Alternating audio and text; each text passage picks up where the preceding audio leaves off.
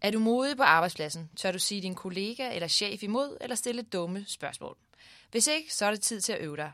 For mod bliver en mere efterspurgt kompetence på arbejdsmarkedet.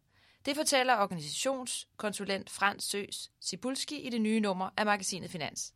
Han har arbejdet med organisationer i over 20 år og mener, at der i højere grad end tidligere er brug for tillidsmænd, som tør udfordre sig selv og virksomheden, og derigennem banevejen for kreativitet, innovation og væsentlige forandringer. Vi har inviteret ham i studiet til en snak om mod på arbejdspladsen, og hvad det kan give os at være mere modige på jobbet. Først og fremmest, Frans, velkommen. Tak. Jeg skal lige høre, når du taler om mod på arbejdspladsen, hvad er det så for et mod, du taler om? Først og fremmest så taler vi øh, om øh, det mod, som man kunne kalde hverdagsmodet. Det er virkelig noget at gøre med, hvordan bringer vi os selv i spil i hverdagen? Altså, hvordan, hvordan bruger vi os selv? Mm. Og i hvor vid en udstrækning er vi, om man så at sige, måske populært sagt, tro over for os selv. I forhold til det arbejde, vi har lavet med mod, og den måde, vi tænker det på, det er faktisk tilbage til den sådan oprindelige betydning af begrebet. Der er jo sket en, en udvikling. Det oprindelige øh, ord, eller det oprindelige begreb øh, for mod, det kommer af det franske courage, og øh, courage øh, er afledt af latin, betyder cor, som betyder hjerte. Så i virkeligheden har modet noget at gøre med at ture tale fra hjertet og måske være en lille smule konstruktivt, kærligt kritisk over for det, man støder på i sig selv, når man skal forholde sig til sin omverden. Som tillidsmand, der befinder man sig sådan typisk i et krydspres mellem ledelsen og medarbejderne. Øh, hvor, hvorfor er det især vigtigt at være modig som tillidsmand? Man kan sige, at øh, modet i tillidsmandsfunktionen er øh, rigtig, rigtig afgørende øh, i den forstand, at man jo hele tiden står og er en, øh, et menneske. Man er et menneske i en rolle, som skal finde ud af at binde nogle sløjfer imellem øh, det at være tæt på ledelsen, og på den anden side øh, at kunne binde sløjfe til det at være øh, en god repræsentant for organisationen og de ansatte.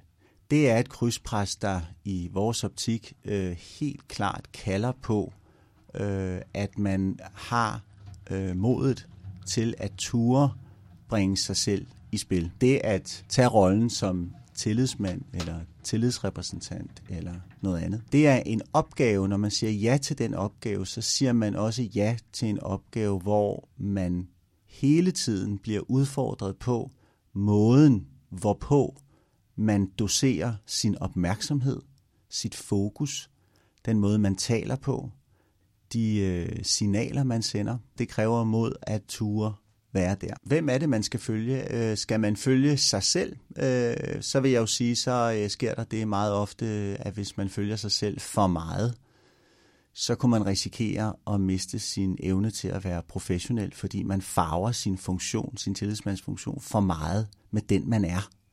Så man skal jo finde en balance. Hvis man omvendt øh, bruger sig selv for lidt, så kan man risikere at blive en tillidsmand, en tillidsrepræsentant, som i andres øjne bliver oplevet som en, der bliver lidt for meget en paragrafrytter, eller en, der forholder sig til nogle øh, rammer, regler og retningslinjer i en grad, som gør, at øh, man for eksempel som øh, medarbejder ikke føler sig ordentligt hørt.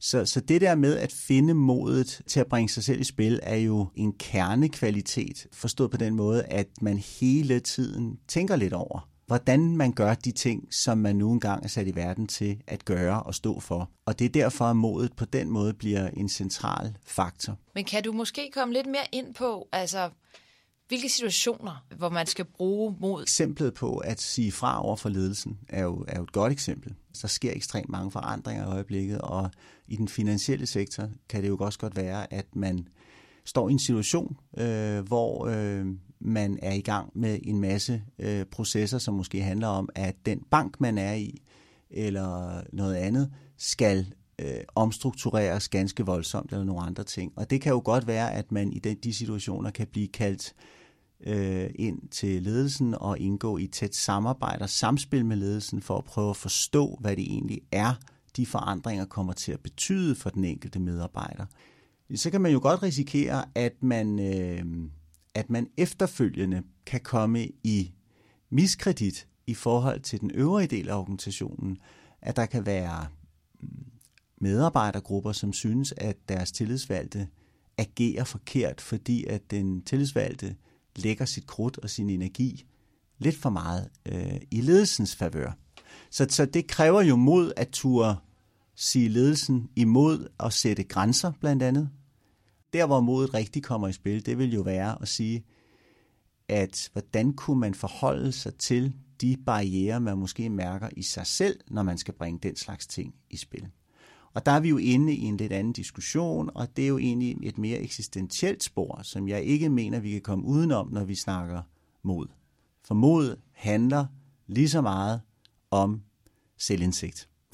Og øh, selvindsigt er øh, et øh, spændende begreb, øh, forstået på den måde, at du kan kun have indsigt i dig selv, hvis du har øh, modet til og er villig til at reflektere lidt over dig selv. Hvis man er tillidsmand og tillidsrepræsentant, så kunne man jo for eksempel øh, gå ned ad den vej, at man sagde, at man gerne vil øve sig på måske at blive mere tydelig over for ledelsen for eksempel. Hvad er det for nogle tre ting, de skal gøre anderledes for eksempel i forhold til det her med mod? Jamen jeg tror, hvis vi skal kode, øh, kode det ned til, til tre punkter, øh, som noget af det, vi har siddet og snakket om her i dag, så øh, det første, det er øh, øv dig i at blive god til at bede om den hjælp, du har brug for. Øv dig i at give andre mennesker en tilbagemelding, noget feedback. Og øv dig også i at bede andre om at få den feedback, du ikke synes, du får. For det er meget ofte sådan, at den feedback, vi ikke får fra andre, den begynder vi at producere selv. Så hvis jeg har stillet mig op en morgen og holdt et stort oplæg, og så spørger udsagen, er der nogen kommentarer? Folk totalt tavshed. Så på vejen hjem på cyklen, så vil jeg sandsynligvis gå i gang med at tænke over, hvad ville de egentlig have sagt, hvis de havde åbnet munden? Så der begynder jeg at producere den feedback, jeg tror, de ville have givet mig, hvis de ville have sagt noget. Så det kan være en rigtig god ting. Det kan gøre ting klare.